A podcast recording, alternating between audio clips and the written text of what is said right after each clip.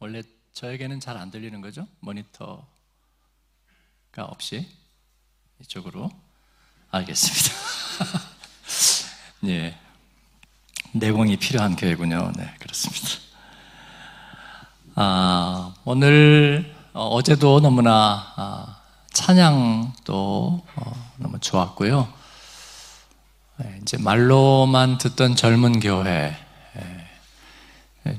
제가 섬기는 프랑크푸르트에 있는 교회도 어, 상대적으로 이제 젊은 교회인데요. 어, 여기는 정말 젊은 교회이고 또 젊고 헌신된 교회. 아, 이거는 조합이 쉽지 않은 조합입니다. 무슨 말인지 아시죠? 예, 젊으면 헌신된다는 게 참기 어렵거든요. 근데 지금 어, 이제 시간이 되시고 또 어, 먼저 자원하신 분들이 우선순위를 타서 아마 아, 강사와 목사님 이렇게 식사 섬기시는 것 같은데 에, 보니까 아, 누구라도 다 그렇게 하실 수 있는 것 같아요. 근데 보니까 전부 다 어, 저희 교회에서는 이제 청년부 막 저희가 밥해 먹이는 막 청년들인데 여기서는 섬기고 어, 또 이렇게 신앙 고백하고 너무나 멋지고 또 부럽고 어, 그렇습니다. 아, 옆에 분에게 한번 인사하겠습니다. 너무 멋진 것 같아요. 한번 인사. 예? 예, 바로 너, 바로 당신. 예, 너무 멋있는 것 같습니다. 주여. 아, 그, 제가 아, 가가지고 좀 이제 아, 예, 잡아야 되겠다 생각이 들고, 예, 저기서는 말이야, 그러면서 예, 그렇게 얘기를 하려고 생각하고요. 아, 또 아까 찬양 어, 마라나타 찬양하면서 너무나 감격이 되고 또 은혜가 되었습니다. 예, 우리는 처음 오신 예수님을 영으로 만나고 이제 다시 오실 예수님을 기다리고 있는 줄로 믿습니다. 예, 어제 나눈 우리에게는 두 가지 정체성이 있다. 어, 제 말씀 드렸고 첫째는 우리는 처음 오신 예수님을 통해서 하나님이 오래전에 준비하신 정말 마귀도 짐작 못했던 하나님의 어마어마한 프로젝트 그 레시피, 복음을 갖게 되었다. 할렐루야. 그래서 우리의 정체성은 MBTI로 얘기하는 게 아니고 혈액형으로 얘기하는 게 아니고 출신 고향이나 내가 어디서 공부하고 어디에서 직장 생활하고 캐리어 쌓는 걸로 우리가 설명하지 않고 우리는 복음의 사람입니다. 아멘. 그건 우리가 어느 교회에 있든지 이것은 틀리지 않을 거라고 생각해요.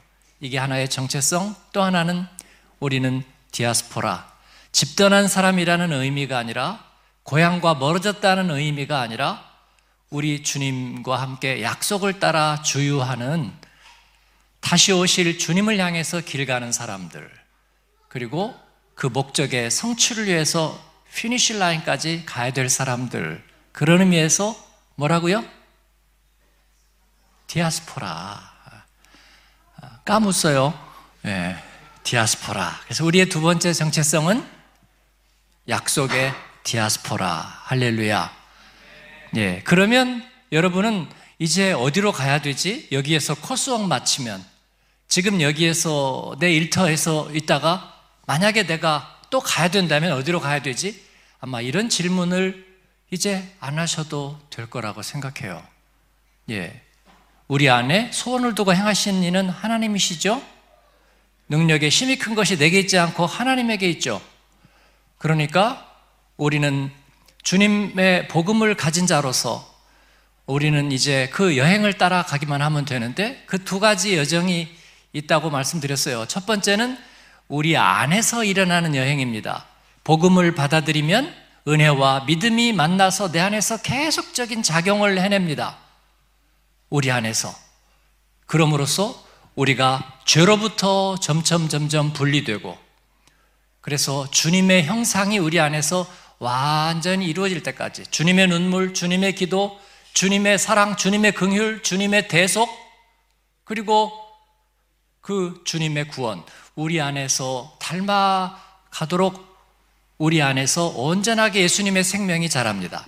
이를 위해서 우리는 날마다 영적인 가난한 자가 되어서 그 은혜가 내 안에서 작용하도록 비켜만 계속 드리는 거죠. 단지 사인은 해야 돼요. 거저 먹을 순 없잖아.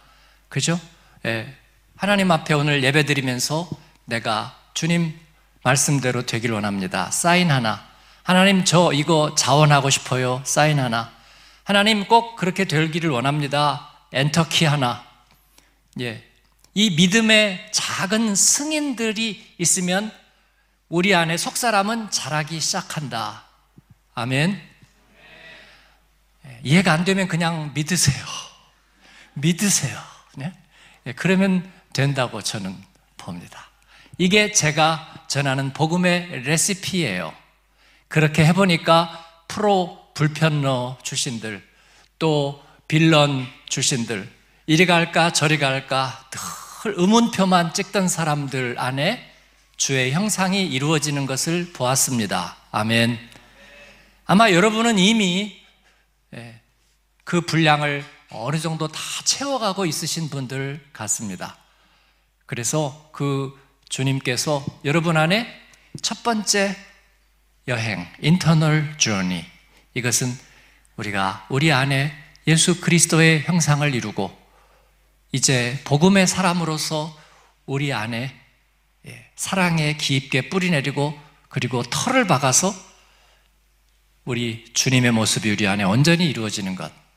그리고 또 하나는 실제로 두 번째 오실 주님을 우리가 기다리면서 주님이 우리에게 부탁하신 일을 해내는 것입니다.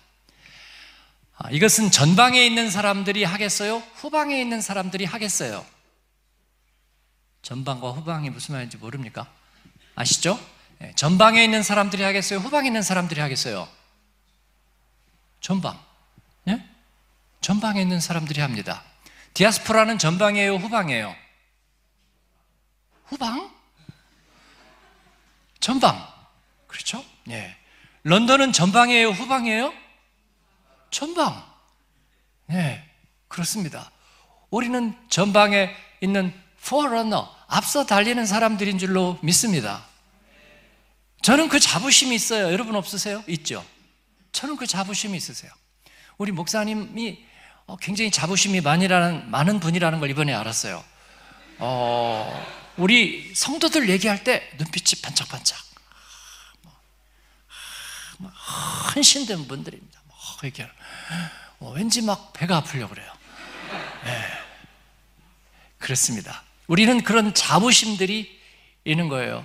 그래서 우리는 첫 번째 우리를 만나신 주님과 다시 오실 주님 사이에 있습니다.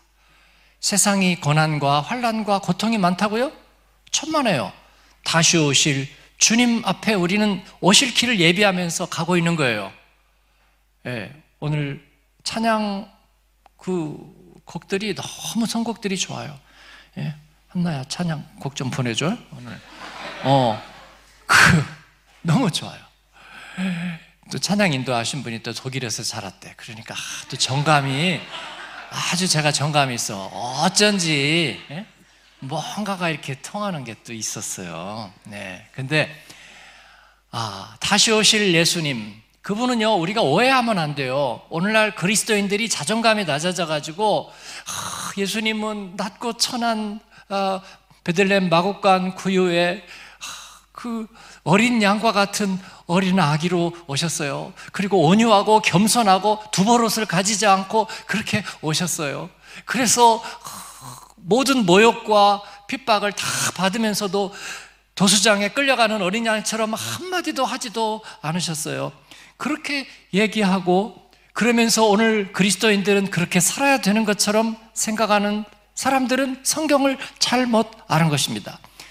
요한 계시록 예, 17장, 18장, 19장을 보십시오. 다시 오실 주님은 어떤 분으로 오시고 있는가? 그 예수님은요, dual mode예요. 네, dual mode는 여러분 너무 잘 아시죠? dual mode, 어린 양과 사자. 네, 그렇습니다. 유다 지파의 사자, 네, Lion King이라고 소개하고 있어요. Lion King 아세요? 네, 우리 목사님 사모님이 런던에 온 지 글쎄 16년 되는 동안에도 라이언킹을 못 보셨대요. 그래가지고 16년째야 보셨다는 거 아니겠어요? 예수님은 처음에 오실 때 어린 양 예수로 오셨지만 다시 오실 때는 라이언 킹, 워리어 킹, 예, 나즈 뵀냐 그런 거 있잖아요. 바바니찌아와 웬냐 왜 그러면 심바 아, 그 라이언 킹으로 오신다는 거예요. 네. 사자는 어린 양과는 다릅니다. 어린 양은 주인의 품 안에서 죽을 때도 부르르 떨면서 말도 못하고 그렇게 숨을 거두지만 이 사자는요 8km 밖에서 들을 수 있는 포효와 그 다음에 짐승의 왕입니다. 제가 아프리카에 가서 어, 아침 사냥을 끝낸 숫사자를 봤거든요. 배가 이렇게 쭉 쳐져 있어요. 예, 늪 속에 들어가서 매, 이 매복을 했는지 이 진흙이 이, 이렇게 머드 욕을 해가지고 목만 빼놓고 온몸이 딱 진흙으로 붙어 있고 머리는 쌩쌩해요. 그런데 배가 쭉 늘어지는 거 보니까 사슴 한 마리 하셨어요. 그리고 배가 부르니까 천천히 가는데 에, 짐승의 왕이잖아요. 아무도 신경 안 써요. 배 부르는 거 보니까 사슴들도 이제 안 달아나고 왔다 갔다 합니다. 사자가 배 부르면 안 잡아먹거든요. 예. 그 대신에 사자는 눈 꼼뻑꼼뻑 하면서 아무도 신경 안 써요. 누가 왔다 가든지. 자기를 건들 사람이 없는 거야. 예, 270kg이나 나가는 그 강력한 근육, 어떤 적이라도 꿰뚫어 물을 수 있는 강력한 턱과 송곳니, 예, 그 사자, 그 중에서도 사자왕으로 예수님께서는 오신다는 거예요. 예수님은 처음에 오실 때 은혜로 오셨습니다. 그러나 두 번째 오실 때는 영광으로 오실 거예요. 처음에 예수님께서 오실 때는 온유와 겸손으로 오셨습니다. 그러나 두 번째 오실 때는 권세와 위엄과 그리고 능력으로 오실 거예요.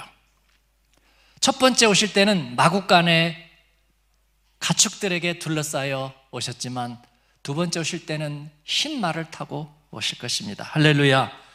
첫 번째는 낮고 비천한 모습으로 오셨지만 두 번째는 승리자의 영광과 왕의 권세를 가지고 오실 것입니다. 우리는 그 주님을 기다리고 있는 거예요.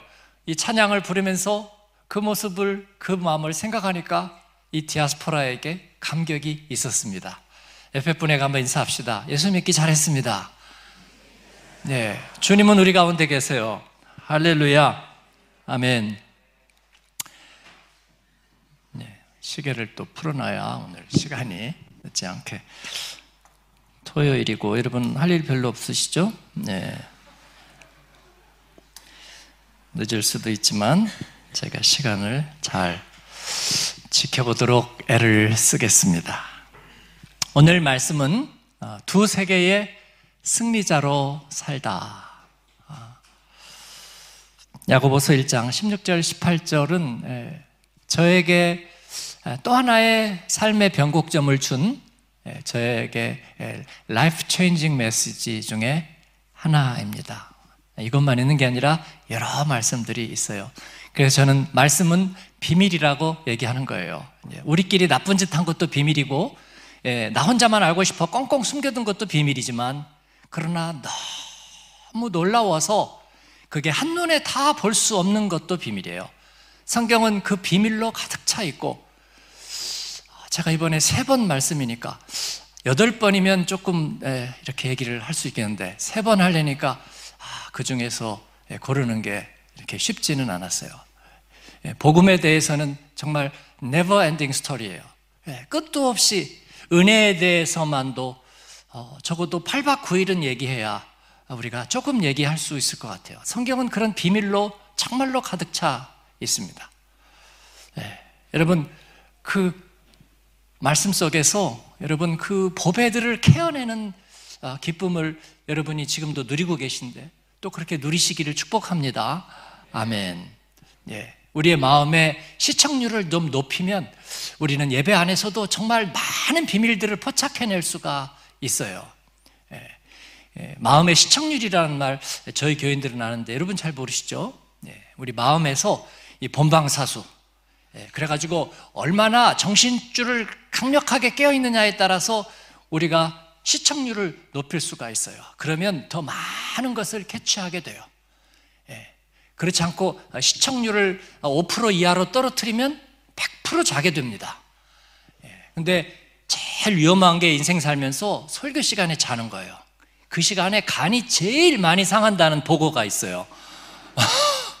그래가지고 예배 시간에 설교 때 졸고 나가는 사람 보면 얼굴이 아주 흑빛이 돼 있고요. 그리고 아주 피곤해서 막 어쩔 줄을 몰라요. 막 목사님 보고 막, 아, 목사님 역 보셨습니다. 아, 네가 역본것 같은데 막 가지고 간이 상해가지고 뭐 간이 진짜 어디 있는지 몰라요. 예, 마음의 시청률을 높이는데 몇 프로로 높일까요? 우리 자매님 한번 얘기해 보세요. 몇 프로? 100% 만점에 몇 프로? 80? 80 지금 많이 쓴 거예요, 그거? 네, 저는 95%라고 말합니다. 100%는 불가능하잖아요. 예, 그거는 초각성 상태. 아, 이건 위험한, 위험해요. 예. 터져버릴지도 몰라. 그러니까 100%님하고 조금 마진을 남겨두자고요. 근데, 아, 제가 95%라고 얘기하는 것은 뭐냐면, 아, 1969년에 무슨 일이 있었는 줄 아세요? 태어나지도 않았는데 어떻게 알아요? 네. 예, 제가 그때 초등학교 다니고 있었는데, 예, 학교에서 전부 집으로 가라고 그랬어요. 집으로 그냥 가는데, 그냥 가지 말고 테레비, 테레비가 뭔지 알아야지. TV. 예? 요즘 보지도 않는 TV. TV가 있는 집으로 빨리 가라. 왜냐면 달에 우주선이 착륙한다. 그래 우리가 막 집으로 가가지고 예, 가서 예, 그때 TV가 이제 흑백 TV이고 TV가 집집마다 아, 있지 않았어요. 예, 그때 그, 그 조크가 뭐였는 줄 아세요? 안방에 TV, 옆방에 테레비 뭐 이런 게 조크였어요. 넘어갑니다. 시간도 없는데 지금. 근데 흑백 TV를 가서 보니까 아 달에 우주선이 그게 아폴로 11호예요. 아폴로 11호. 네. 아폴로 11호가 아, 달에 착륙하고 그리고 첫 번째 사람이 내렸는데 그 사람 누군지 아세요?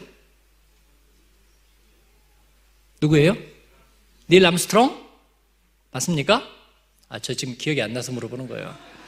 세 사람이 갔잖아요. 그리고 예, 그 표면에 내렸습니다. 근데 그때 전 세계의 TV 시청률이 몇 프로일게요? 에이, 94%. 인류 역사상 결코 깨지지 않을 시청률. 94%. 그죠? 한 7% 되면요. 정말 대박 시청률이잖아요. 근데 94%였어요. 1969년. 여러분 나무위키 찾아보세요. 다 나올 거예요. 네, 그렇습니다. 그래서 우리는 하나님의 말씀 앞에서 시청률 95% 올리자.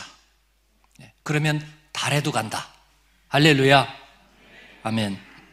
오늘 두 세계의 승리자로 살다. 예, 먼저 두 세계에 대해서 좀 말씀을 드리고 싶어요. 오늘 말씀은 내 사랑하는 형제들아 속지 말라. 온갖 좋은 은사와 온전한 선물이 다 위로부터 빛들의 아버지께로부터 내려오나니 그는 변함도 없으시고 회전하는 그림자도 없으시니라. 오늘 말씀은 하나의 세계에 대해서 먼저 얘기하고 있습니다. 그 세계는 뭐냐면 하나님이 우리 눈에 보여 주신 이 보이는 세상, 아름다운 세상. 아, 바로 우리의 몸과 또 우리가 가진 그런 은사와 우리가 부모로부터 받은 모든 재능과 우리들의 성품과 그리고 우리 주변을 둘러싸고 있는 이 자연 세계와 삶의 모든 환경들 이것이 하나님이 주신 하나의 세계입니다. 눈에 보이는 이 세계는 그러나 시간의 제약을 받죠? 제깍제깍 하면서. 그리고 유한한 물리적인 세상입니다. 그래서 자원은 점점 점점 달아지고 제한됩니다. 그러나 이 세계는 하나님이 지으셨어요. 하나님이 무엇으로 지으셨을까요?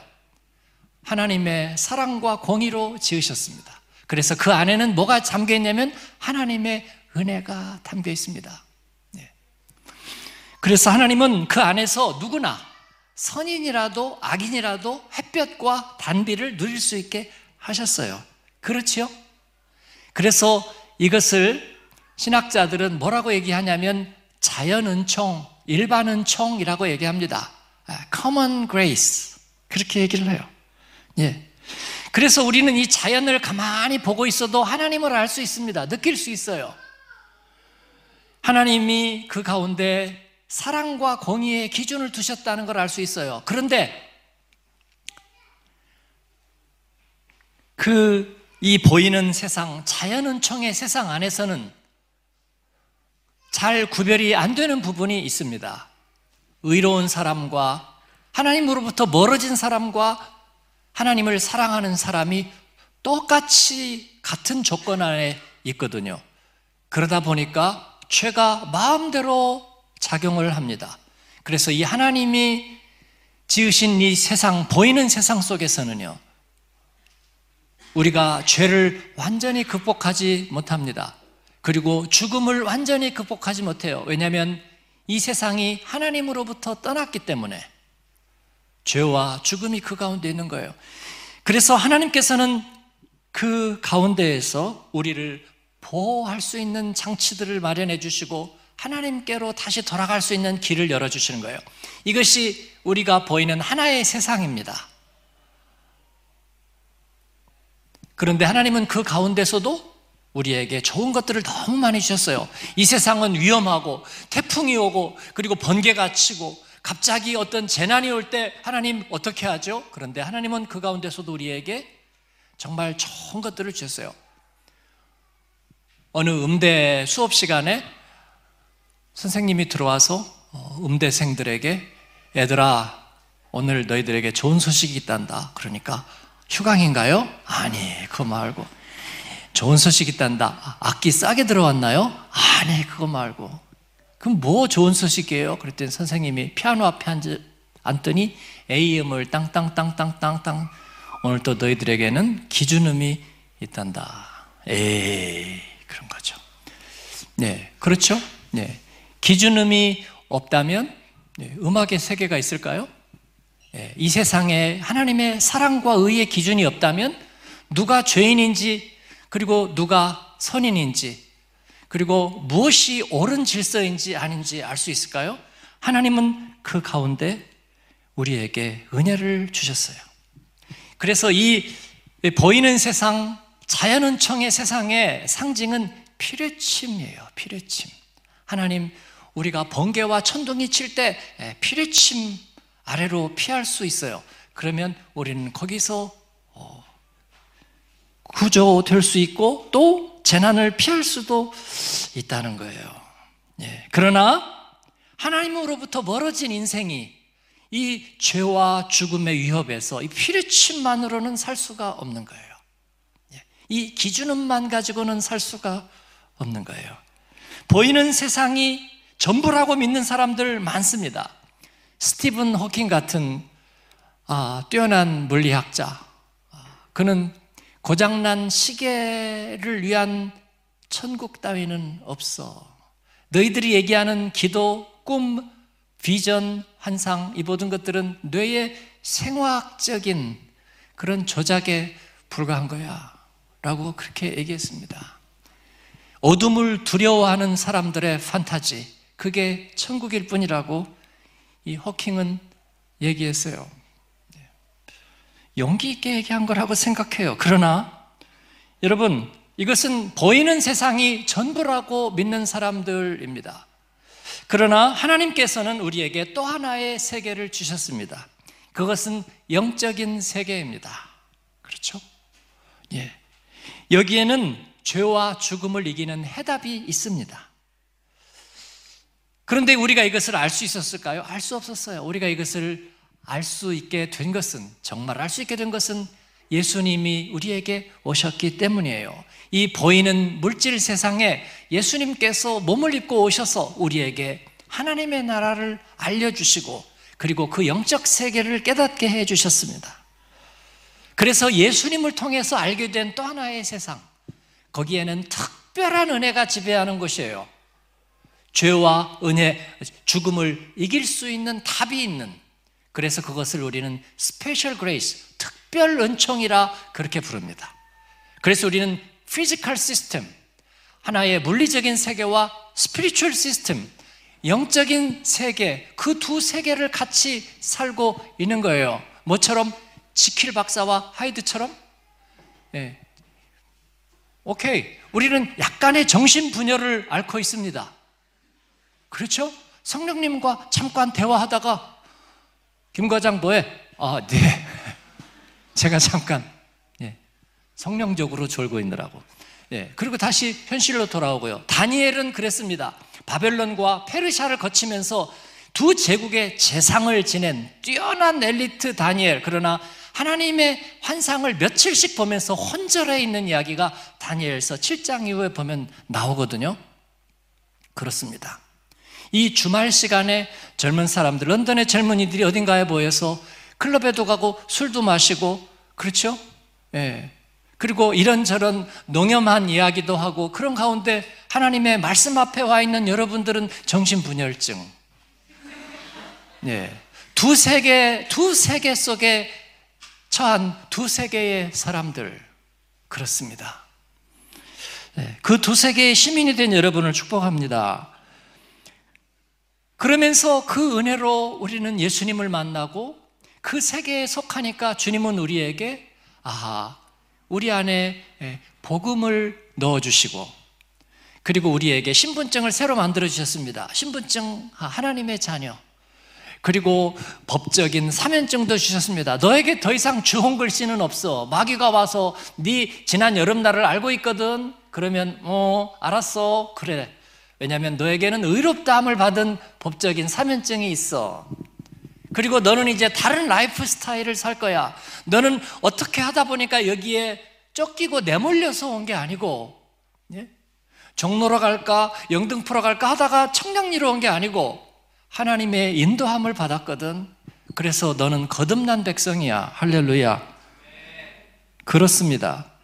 이 특별한 은혜의 상징은 십자가입니다. 피뢰 침을 가지고 십자가를 대신할 수는 없어요, 여러분. 그래서 우리가 오해하지 말아야 될 것은 이 두 세계가 서로 막 섞이는 거 아니에요. 혼돈의 멀티버스 아니요. 막 섞이지 않는다고 막 이리 갔다 저리 갔다. 예. 그러지 않는다는 거예요. 내가 하나님의 자녀가 되었다고 해서 천사가 된 것은 아닙니다. 고린도서에 보면 여성들이 수건을 쓰게 돼 있는데 예배당에서 그거 왜 그런 줄 아세요? 왜냐하면 그때는 종이 있고 상전이 있었잖아요. 그러니까 아, 종이 어, 그 아프리카 노예들과 같은 근데 그와 같은 심각한 노예는 아니고요. 그냥 남의 집 종을 사는 거죠. 그런데 종과 상전이 신분이 같을 리가 없잖아요. 종들은 머리를 짧게 깎았어요.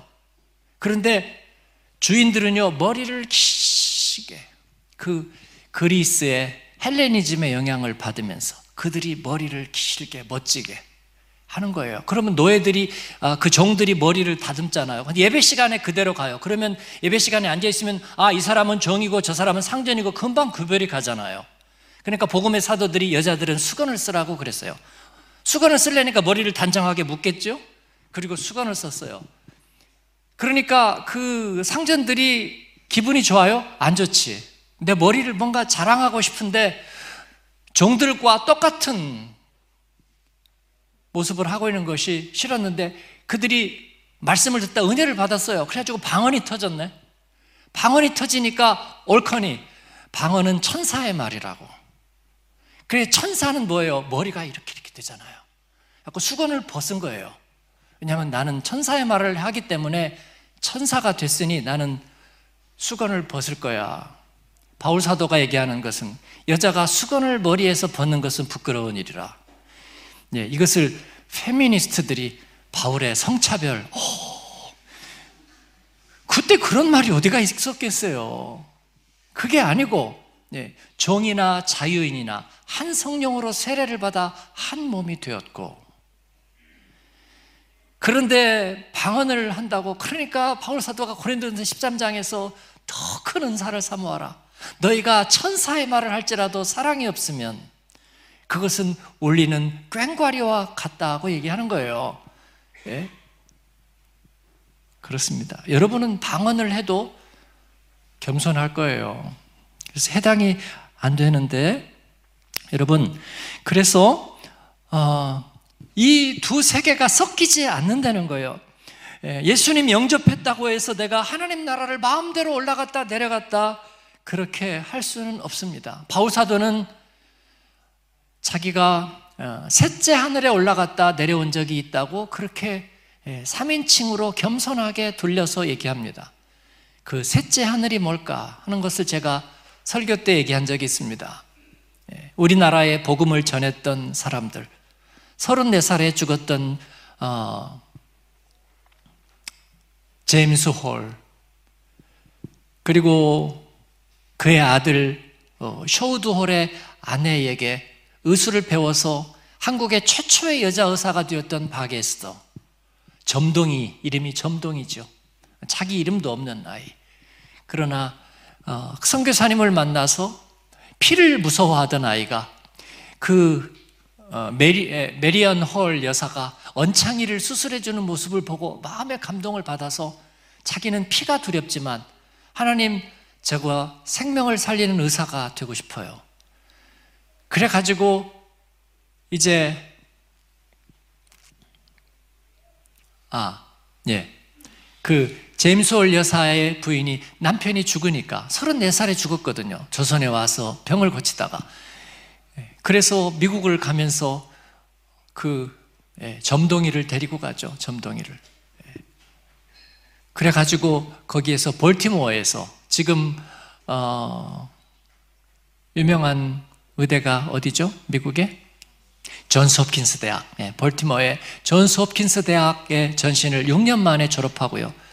그리고 결혼해서 갔는데 그 남편은 예, 너무 성실한 어, 박유산이라는 친구인데 이 친구가 자기 아내가 아, 그렇게 힘들게 공부를 하는 동안에 처음에는 장학금도 좀 줬지만 모자라잖아요. 그래서 볼티모어의 식당에서 일하면서 아내를 뒷바라지해요.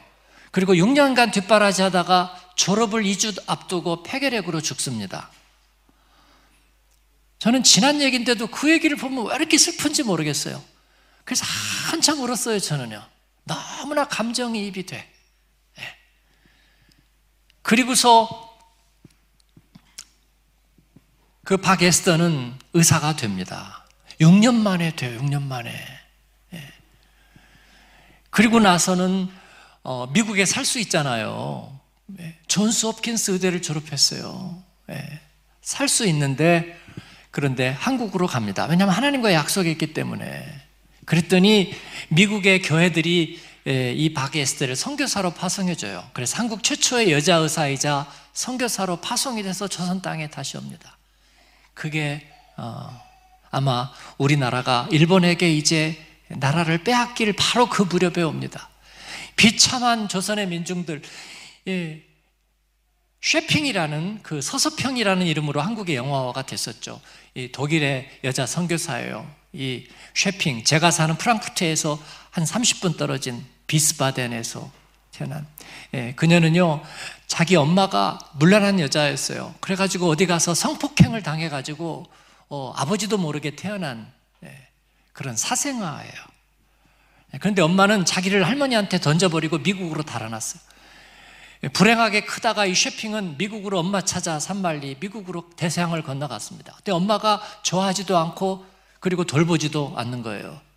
그래서 거기서 또 엄마에게 버림을 받고 그리고 자기 혼자 공부해가지고 그런데 예, 엄마는 캐톨릭인데 자기는 예, 교회에서 예수님을 만나고 그리고 간호사가 되고요. 그리고 이름도 모르는 조선 땅에 간호사와 복음 전할 사람이 필요하다는 그런 광고를 듣고 가슴이 뜨거워져서 조선에 선교사로 자원하는 거예요. 그렇게 와가지고 주로 있었던 곳이 예, 전북, 전남, 전라도 예, 그쪽이에요. 그녀가 한 500명의 여성을 만나봤는데 자기 이름이 있는 사람이 하나도 없었대요. 전부 다. 그때 당시에 조선의 여인네들은 자기 이름도 없었어요. 그래서 이름을 지어주고 전부 다 자기에게 양, 결혼도 안 한 몸이 양녀로 입양을 하면서 자기가 먹을 것들을 받는 자기가 선교적인 보조금으로 받는 것들을 30몇 명과 나누면서 결국은 영양실조로 세상을 떠났어요. 아까 그 얘기한 최초의 여자 의사에 대해 선교자인 박 에스더는 와가지고 10년 동안 예, 1년 뭐 어마어마한 환자들을 봤대요. 어마어마한 환자들을. 그리고 역시 34살에 24살에 한국의 의사가 돼서 돌아와가지고 34살에 10년 만에 세상을 떠나요. 예. 수많은 사람들을 치료하고 그렇습니다. 여러분, 그들이, 저는 그래서 그들이 보았던 비전, 그들이 하나님 앞에 들었던 음성, 그 어린 점동이에게 하나님 제가 의사가 되고 싶어요. 그게 셋째 하늘의 음성이라고 제가 그렇게 설교한 적이 있습니다. 자기의 불행한 운명을 딛고 엮이는 가정의 운명을 딛고 조선의 여인들의 벽안의 어머니로서 쓰임 받다가 영양실조로 세상을 떠난 이 서서평 선교사 그를 부르신 하나님의 음성은 셋째 하늘의 음성이었다고 그렇게 저는 생각하는 거예요. 하나님은 왜 그들에게 와가지고 그죠? 그 보이는 세상에서 그들을 건져내지 않으셨을까? 아니요, 주님은 다시 오실 거예요. 다시 오실 거예요. 그때까지는 우리가 이 물리적인 세상에 있으면서 참고 견뎌야 되는 줄로 믿습니다. 영적 세계를 우리는 이제 알게 되었지만 그렇다고 물리적 세계를 무시하거나 마음대로 하는 것은 허락되지 않았습니다. 예, 아플 때 기도합니까? 기도하죠. 기도하죠. 그러나 기도하니까 수술도 안 받고 약도 안 먹고 의사도 다 저버리고 그렇게 하나요? 아니요. 그러면 크리스찬 의사들은 왜 하는 거예요? 왜? 크리스찬 의사들은요. 기도하면 다 낫는데 왜 크리스찬 의사들은 왜 그러는 거예요? 우리 교회에도 제가 아는 가족에도 정말 신실한 크리스찬 의사들이 있거든요. 네. 자기도 수술하고 진료하면서 기도해 주세요. 기도해 주세요.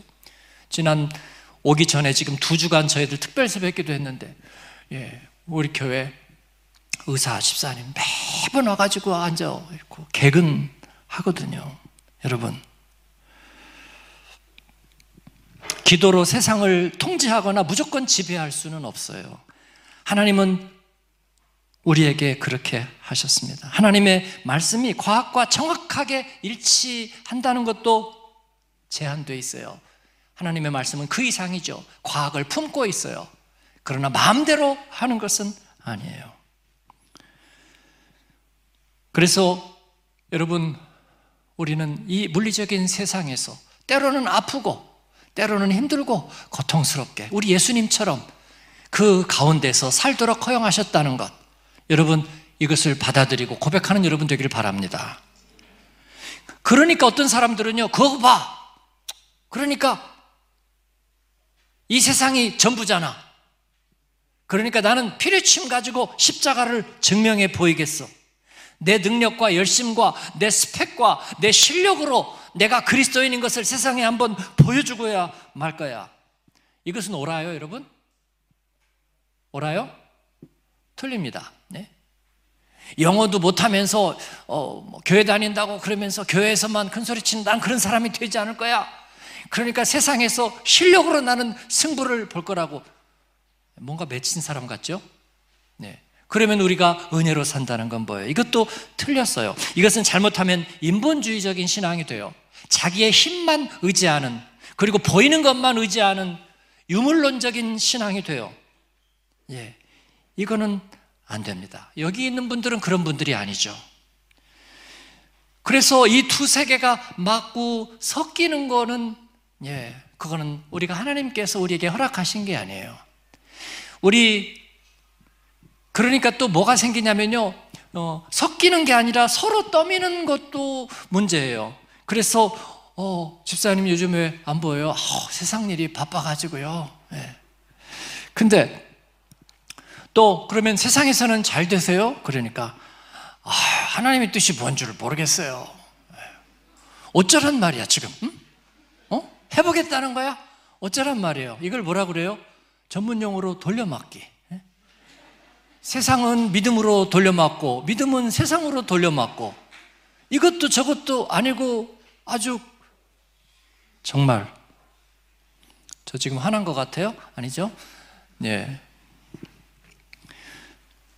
두 번째, 이 두 세계는 제가 이 두 세계를 말씀을 드렸는데 이 두 세계 사이에 예, 있어야 될 것이 있어요. 첫 번째는요, contrast가 있어야 됩니다.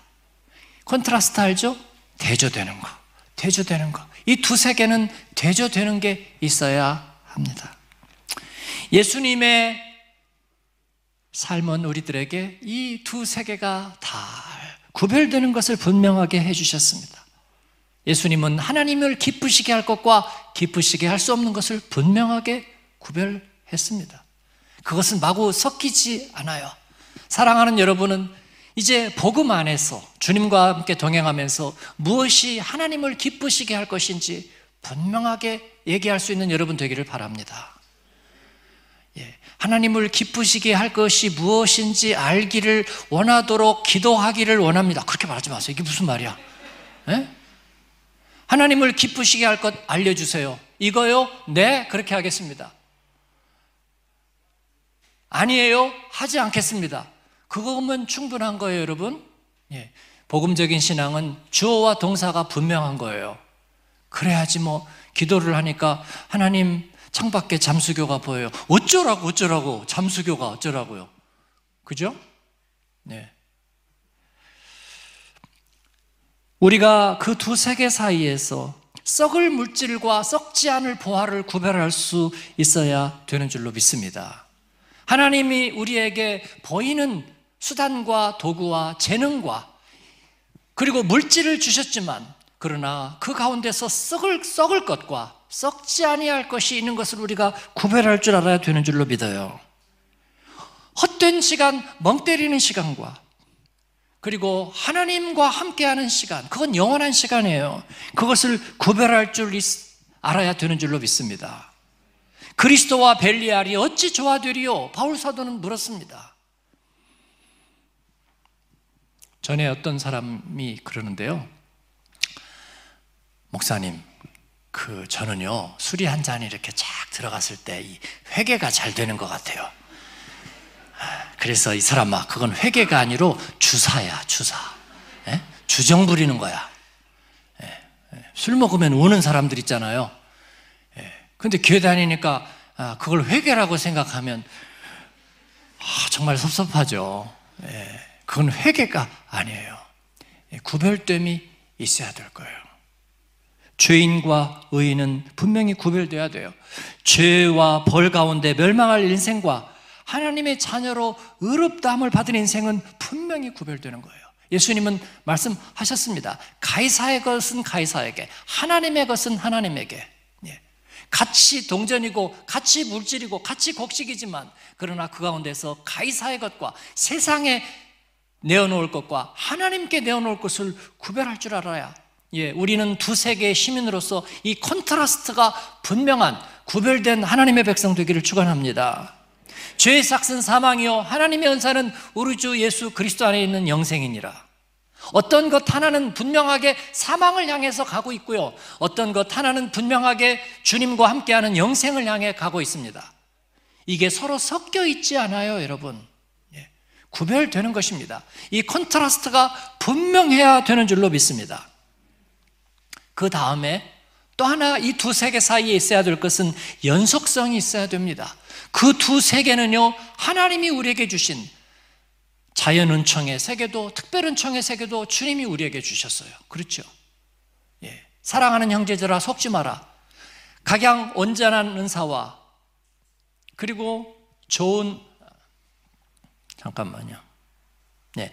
온갖 좋은 은사와 온전한 선물이 다 위로부터 빛들의 아버지께로부터 내려오나니 그래서 하나님께서 우리에게 이 주신 세계는 예수님을 통해서 우리가 이제 완성될 것과 연관이 분명히 있다는 거예요. 우리가 예수 믿고 예를 들어서 옛사람은 지나가고 새 사람이 되었습니다. 옛사람이 어디로 간 줄 아세요, 혹시? 들어보셨어요? 옛사람 어디로 갔는지? 내 옛사람 어디로 갔어요? 편지도 없어요? 예. 그냥 사라져 버렸습니까? 저도 그런 줄 알았거든요. 그랬는데 교회에서 어, 옛사람이 죽은 줄 알았던 권사님들이 부엌에 들어가니까 옛사람이 다시 나타나더라고요. 네? 부엌에 들어가니까. 아, 남자 집사님들이 옛사람이 죽은 줄 알고 있었는데 간증할 때는 분명히 죽은 줄 알았는데 아, 주차 봉사하면서 살아나더라고요. 네? 옛사람이 어 옛사람이 살아있네? 그런 거예요.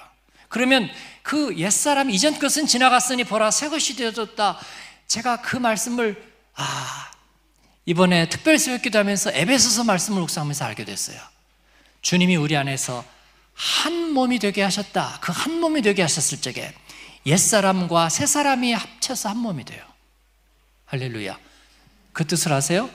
예, 내가 혐오하고 내가 정말 인정하기 싫었던 자존감 낮고 내 마음속에 변하지 않는 성품과 그리고 내가 애정을 갖지 못했던 나의 마음과 저는 제가 가진 은사가 너무나 부족하고 그리고 좋은 은사와 온전한 선물이라고 생각해 본 적이 없어요, 저는요.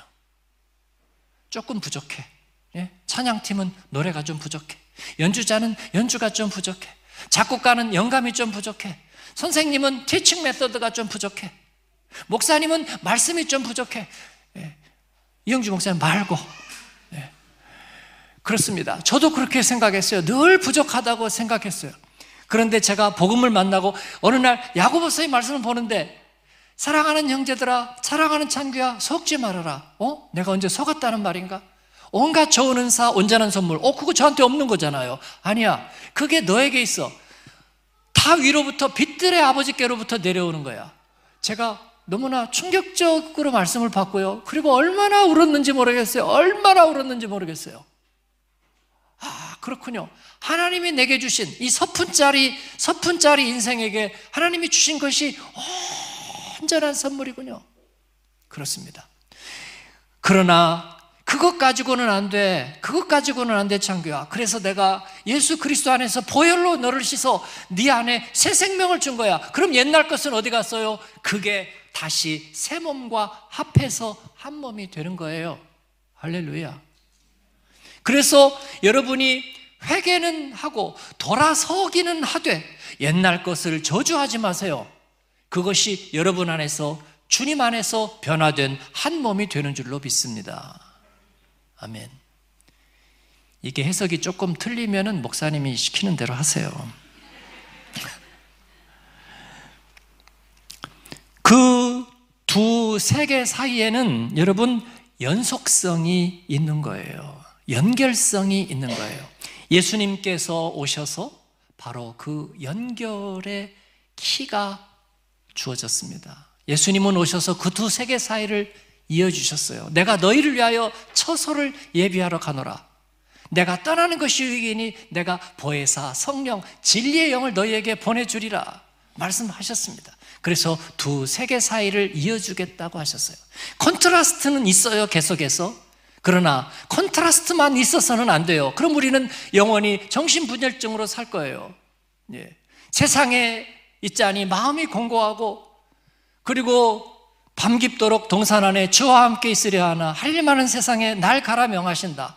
그러니까 성전 안에 있어도 밤새도록 주님과 함께 묵상하고 은혜 받고 그러고 싶은데 또 세상에 힘들게 나가야 되는 이 contrast가 분명한 세상 속에서 우리는 어떻게 해야 될까요? 주님께서 오셔서 그 연결의 키를, 그 continuity를, 연속성을 주시는 거예요.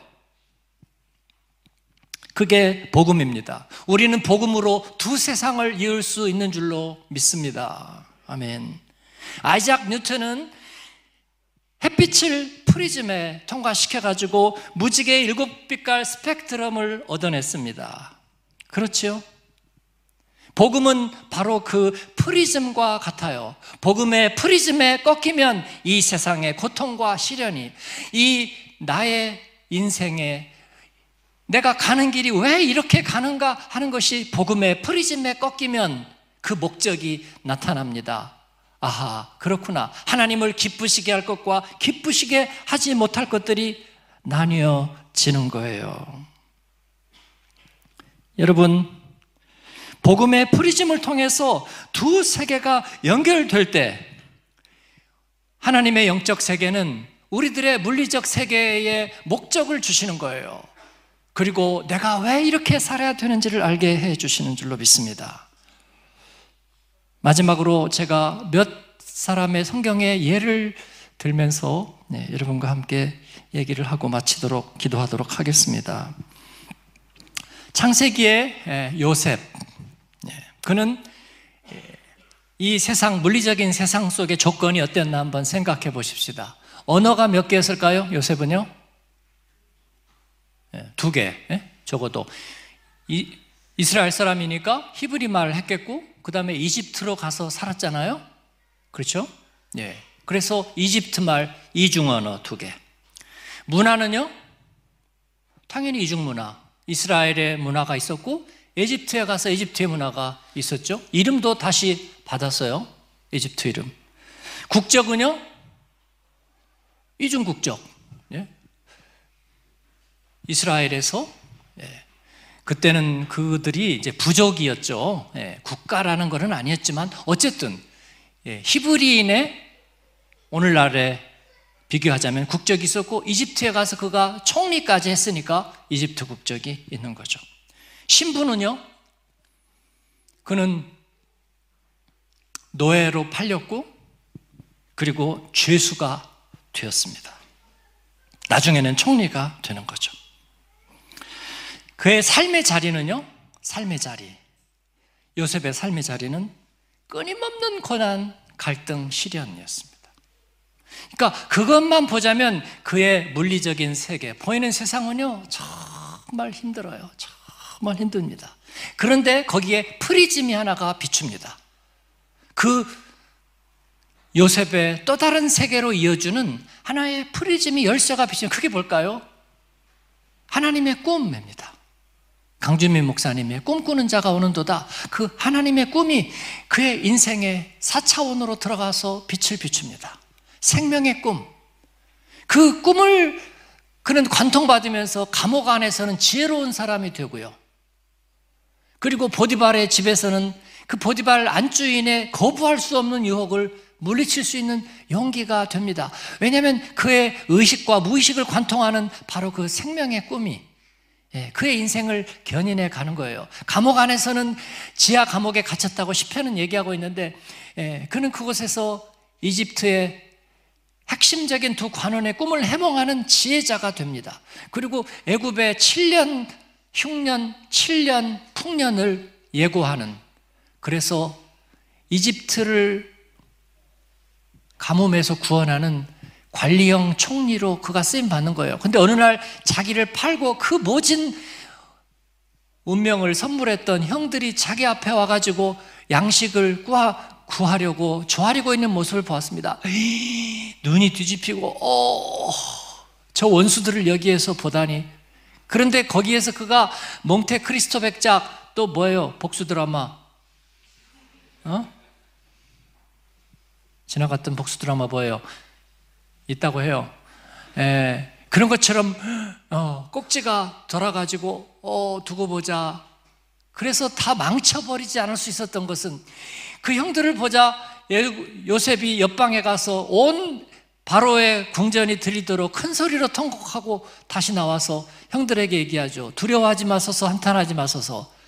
형들을 이곳으로, 아, 나를 이곳으로 보낸 것은 형들이 아니라 하나님이십니다. 하나님이 생명을 구원하시려고 나를 형들보다 조금 앞서서 보내셨습니다. 라고 고백하는 거예요. 그렇습니다. 이것이 요셉이 가졌던 바로 프리즘. 신약 성경적으로 말하자면 바로 그 복음의 열쇠를 가진 거예요. 생명의 꿈.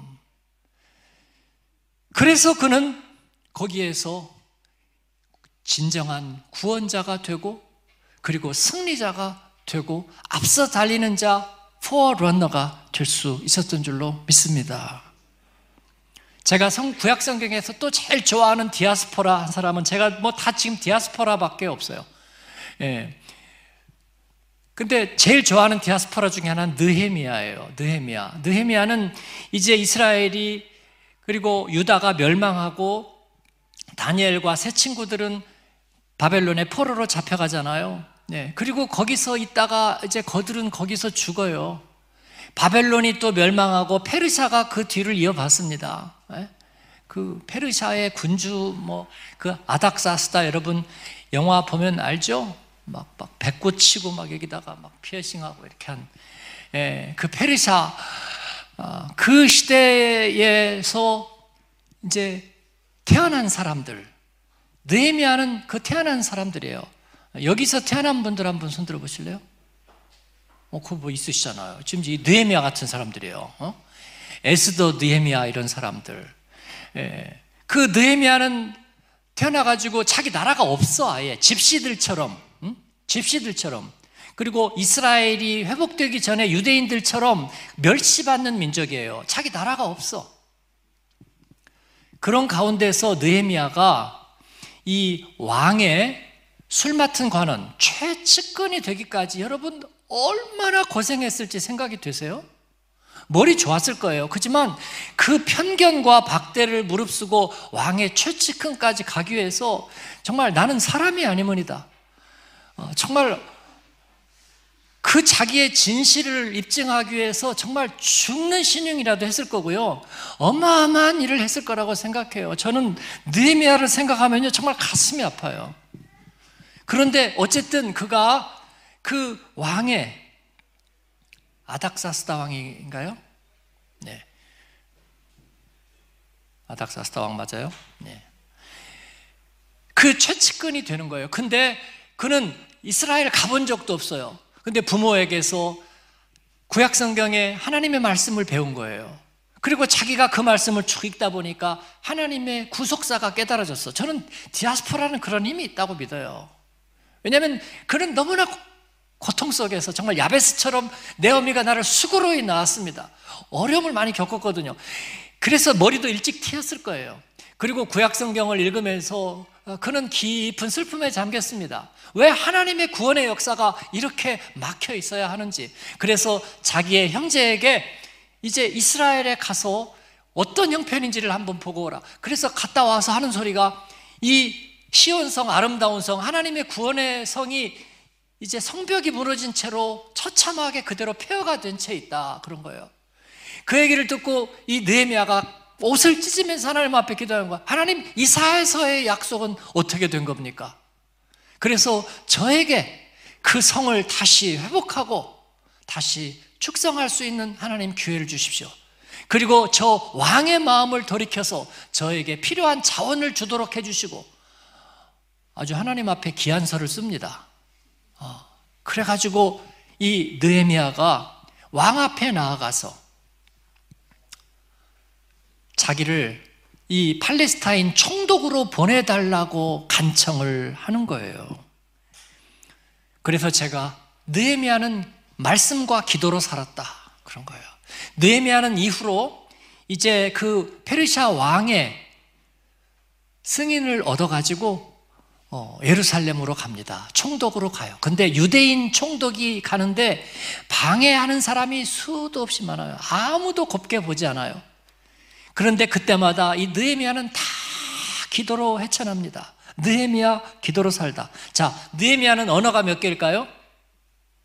페르시아 말 하죠. 그리고 구약 성경을 읽었다는 걸 보니까 히브리어를 하는 거예요. 이중 언어. 문화는요? 페르시아의 문화를 가지고 살았지만 그러나 자기 고향의 부모의 문화를 알고 있어요. 신앙의 문화를. 그래서 이중 문화. 국적은요, 페르시아예요. 신분은요, 페르시아의 관리예요. 그의 삶의 자리는 어떠했을까요?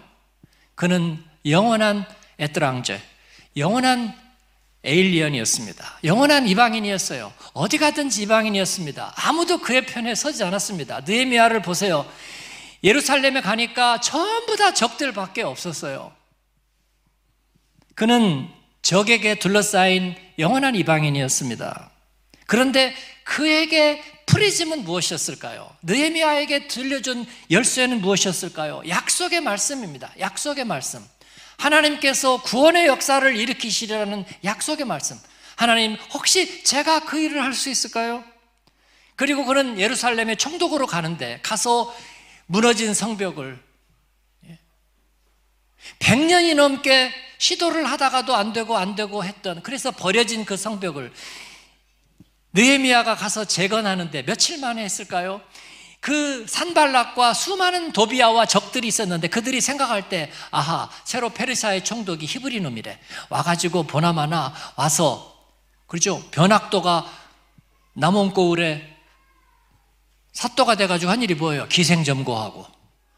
예, 그 다음에 기관장들 만나고. 그 다음에 곳간에 얼마나 재고가 있는지 하고 그러면 1년 갈 거 아니에요. 그렇죠? 예, 1년 가죠 그래서 보나마나 그러다 1년 보내겠지. 그런데 아니요. 간지 바로 그 다음날 느헤미야는 한밤중에 혼자 사람들 다 물리치고 말을 타고 성벽을 돌면서 기도합니다. 성벽을 돌면서 기도하고 이미 계획 다 끝났어요. 그리고 바로 그 다음 날부터 일을 시작합니다. 한 손에는 무기와 한 손에는 공구를 들고 조를 2개조, 3개조로 짜면서 하는 거예요. 그리고 52일 만에 성벽을 완성시킵니다. 그건 정말 마귀도 몰랐을 거예요. 김일성, 김정일도 못해요. 천리마 운동, 천삽뜨기 운동, 그거 갖고 새벽 벌보기 운동, 그거 갖고도 안 돼요. 느헤미야가 한 거에는요, 제비가 안 돼요. 그는 약속의 말씀에 프리즘을 가지고 하나님의 놀라운 구속사를 이어내는 일을 합니다. 그는요, 무서운 실천가예요. 느에미아의 기도를 보면요, 추상적인 말이 없어요. 하나님 뭐 잠수교가 보여, 뭐 세계 평화를 위해서 그런 얘기가 없어요. 하나님, 하나님. 예. 오늘은 문을 달아요. 예, 오늘은 참호를 팝니다. 적들이 오려고 하는데 오늘 오전에 일 끝내게 해주세요. 우리는 계속 할 겁니다. 예, 느에미아 기도는 그런 걸로 되어 있어요. 여러분의 기도를 동사로 바꾸세요. 할렐루야. 디아스포라니까 우리가 좀 가오는 떨어지죠. 모양도 빠지고. 그럼에도 불구하고 하나님은 우리에게 복음이라는 열쇠를 주셨어요. 그러니까 우리는 동사로 살자. 할렐루야. 주님 부르시는 날까지. 다니엘. 언어가 몇 개예요? 다니엘 이중 언어죠. 히브리어 했고요. 바벨론으로 잡혀갔으니까 바벨론의 말을 배웠습니다. 문화는요, 바벨론 왕궁의 문화를 배웠고, 히브리의 문화를 가졌습니다. 이중 문화, 이중 언어. 국적은요, 이중 국적. 이스라엘의 유다의 국적을 가졌었고 바벨론의 창식의 명을 받아서 이제 벨드사사랄이라는 이름으로 이중 국적을 가졌습니다. 신부는요, 포로민이죠. 포로민. 나라를 잃어버린 포로민. 삶의 자리는요, 다니엘도 느헤미야 못지않게 일생 동안 적밖에 없었어요. 그는 영원한 이방인이었고 아웃사이더였고 적밖에는 없었고 사자굴에 떨어졌습니다. 그에게 프리즘은 무엇이었을까요? 프리즘은 예레미야를 통한 약속의 말씀과 하나님 나라의 비전이었습니다. 그래서 다니엘 7장에 바로 인자가 다시 오시는 그 이야기는 요한계시록에서 다시 완성되는 거예요. 약속과 비전. 그것이 다니엘의 프리즘이었어요. 두 세계를 이어주는 그래서 어떻게 됐나요? 다니엘은 하루에 세 번 창을 열고 하나님을 예배하는 살아있는 예배자가 될 수 있었습니다. 누구처럼? 바보의사 안수연이처럼 34살에 유행성 출혈로 세상을 떠난 군의관 출신 바보의사 안수연. 의대를 다니면서도 주일 예배를 생명처럼 여겨서 어떤 일이 있어도 주일 예배를 드려야만 했던 그래서 수련일을 하면서 수련회 때는 예배는커녕요 오줌 쌀 시간도 없어요. 한국의 의사들은 그랬어요. 그죠? 그런데도 그는 예배를 안 빠졌습니다. 왜요? 평소에 당직을 선배들에게 다 바꿔줬기 때문에요. 그래서 자기가 날마다 밤새 당직을 쓰면서도 주일 예배를 한번 드리는 거예요. 그래서 선배들이 화장실에서 오줌 싸면서 야, 너 어제 뭐 했니? 어, 어제 쉬었지. 그 안수현이가 또 바꿔줬지? 그러니까 어, 그래. 그 바보 같은 놈. 그거 왜 그런데니? 그 일요일 날 교회 가려고 그렇게 다 바꿔준대. 어 바보 같은 놈. 그 바보 같은 놈이에요, 안수연은요. 그러나 저는 천국에 가면 제일 만나보고 싶은 사람, 모차르트도 아니고요. 만델라도 아니고, 베드로도 아니고, 저는 안수연이 보고 싶어요. 바보 의사 안수연.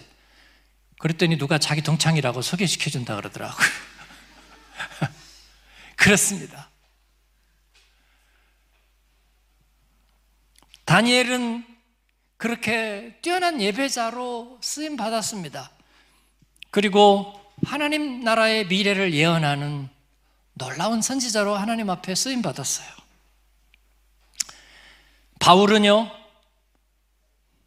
이중 언어죠. 히브리 말, 헬라어 잘했죠. 문화는요, 로마 시민권을 가지고 있었고, 히브리인 중에 히브리인이었습니다. 베냐민 지파였어요. 국적도 이중이었습니다. 신분은요, 그는 복음의 회방자였습니다. 삶의 자리는요, 어디로 갈지를 몰랐어요. 담의색으로 가는 길에서 눈이 멀었습니다. 그런데 그에게 프리즘은 뭐였을까요? 예수님과의 만남이었어요. 예수님과의 만남. 그래서 결과는 어떻게 됐나요? 지중해를 동쪽으로 돌아, 서쪽으로 돌아, 서편제, 동쪽으로 돌아, 동편제. 지중해의 절반을 복음으로 물들이는 복음의 사람으로 쓰임 받았습니다. 할렐루야. 많은 사람들이 그의 도움이 되기 위해서 목이라도 내어놓았다고 얘기하고 있습니다. 자, 이제 누구 얘기할까요?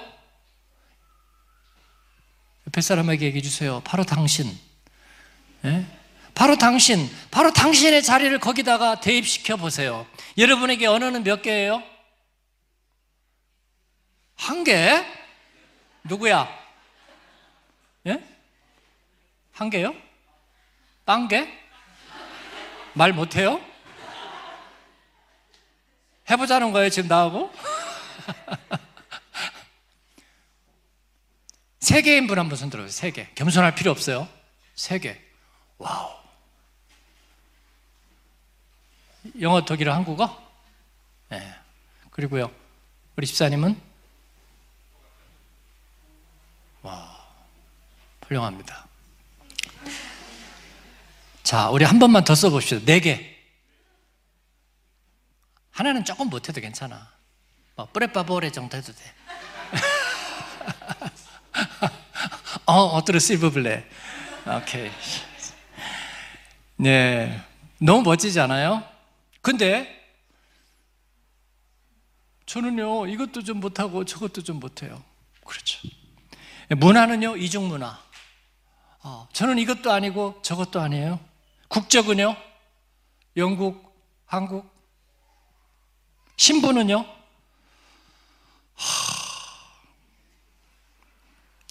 삶의 자리는요? 아웃사이더 아니면 그랜젠갱어. 그 뭔지 좀 얘기해 주세요. 그랜젠갱어 아버지. 예. 경계인 네. 이쪽과 저쪽에 중간에 걸쳐 있는 사람. 그러나 주님의 프리즘이 우리에게 메서요. 그게 뭐예요? 예수님. 복음이 우리 안에 있는 거죠. 예. 복음이 우리 안에 비치니까 우리 안에 12가지 빛깔이 꺾여 나오면서 우리는 복음 DNA를 가진 비전의 사람. 할렐루야.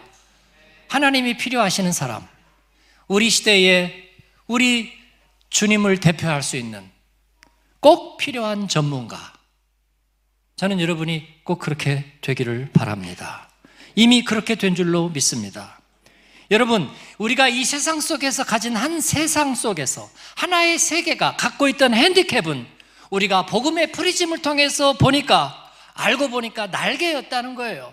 요셉이 겪었던 시련은 그가 가진 생명의 꿈에 비추어 보니까 사실은 날개였다는 거예요. 그래서 그는 훨훨 날라서 보디발의 집도 지하 감옥도 애굽의 왕궁도 딛고 뛰어넘어서 하나님 앞에서 앞서 달리는 인생을 살았다는 거예요.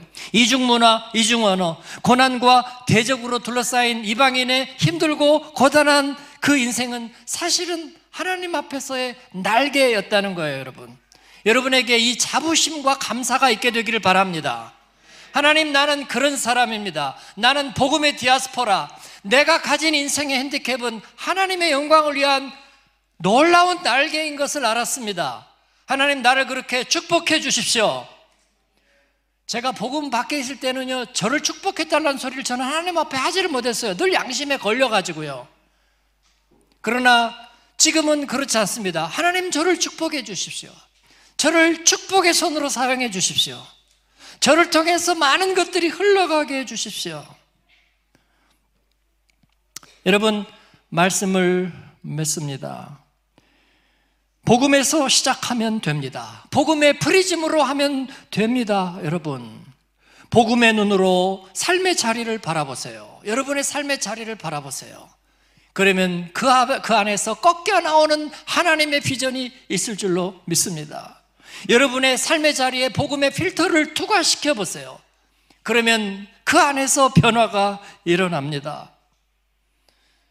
여러분, 바보사 안수연처럼 좌표가 분명한 예배자가 되십시오. 저는 이번에 와가지고 회개한 게 많아요. 프랑크푸르트는 차도 안 막히고요. 15분이면 어디든지 가요. 오른쪽 발끝에 힘 조금 주면 10분이면 가요. 근데 여기는 발끝에 힘도 못 주고 1시간 반 45분 가는데도 이렇게 오고 또 기차를 타고 오는 여러분들 보면 대단합니다. 제가 회개를 합니다. 여러분, 우리가 하나님 앞에 온전한 예배자가 된다는 건 얼마나 영광되고 복된 일인지 모릅니다. 그냥 집에서 컴퓨터, 스마트폰 켜놓고 그냥 그러고 있어도 되지만, 그러나 하나님 앞에 우리가 움직이는 좌표를 따라 하나님도 같이 움직이시는 여러분, 온전한 예배자 되기를 바랍니다. 나의 연약함은 복음으로 인해서 주님과 함께 날아오르는 날개가 될 줄로 믿습니다. 복음을 위해서 여러분의 인생의 중심과 여러분의 재능을 주님 앞에 드리십시오. 그러면 주님은 거기에 대해서 놀랍게 응답하실 거라고 그렇게 믿습니다. 저에게 많은 분들이 와서 그렇게 기도해 주기를 바랍니다. 어, 저희 교회에서 그렇게 기도를 부탁해요. 목사님, 전에는 제가 복음 받겠을 때는 제가 나중에 잘 되면 주님을 위해서 어떻게 하려고 했습니다. 그런데 그게 잡히지가 않았어요. 그래서 이제 먼저 바꿔서 하려고 생각합니다. 주님을 위해서 내가 쓰임 받고 그를 위해서 주님이 나를 축복하시기를 바랍니다. 내가 옳거니 옳거니 예. 얼마나 멋지고 예쁜지 모르죠. 여러분 그렇게 하시기를 바래요. 목사님은 여러분 축, 축, 축복하기 위해서 계세요. 목사님 나를 축복해 주십시오. 하나님 나를 축복해 주십시오. 내게 복음의 필터를 주셔서 이 두세 개의 사리에 다리를 놓고 하나님 앞에 승리하는 두세 개의 승리자가 되게 해 주십시오. 두세 개의 승리자란 실력도 있고 믿음도 좋고 그런 사람이 아니라 복음과 그 은혜의 비밀을 아는 자입니다. 그 믿음을 늘 붙드는 사람입니다. 그래서 나의 기질이 은사가 되게 하는 것입니다. 육신적 연약함은 영적인 강함이 되게 하는 거예요. 과거의 부끄러움이 더해져서 미래의 영광이 되는 거예요. 복음 안에서 두 날개로 나는 사랑하는 꿈 있는 교회의 귀한 형제 자매 여러분들 다 되기를 주님의 이름으로 축복합니다. 아멘.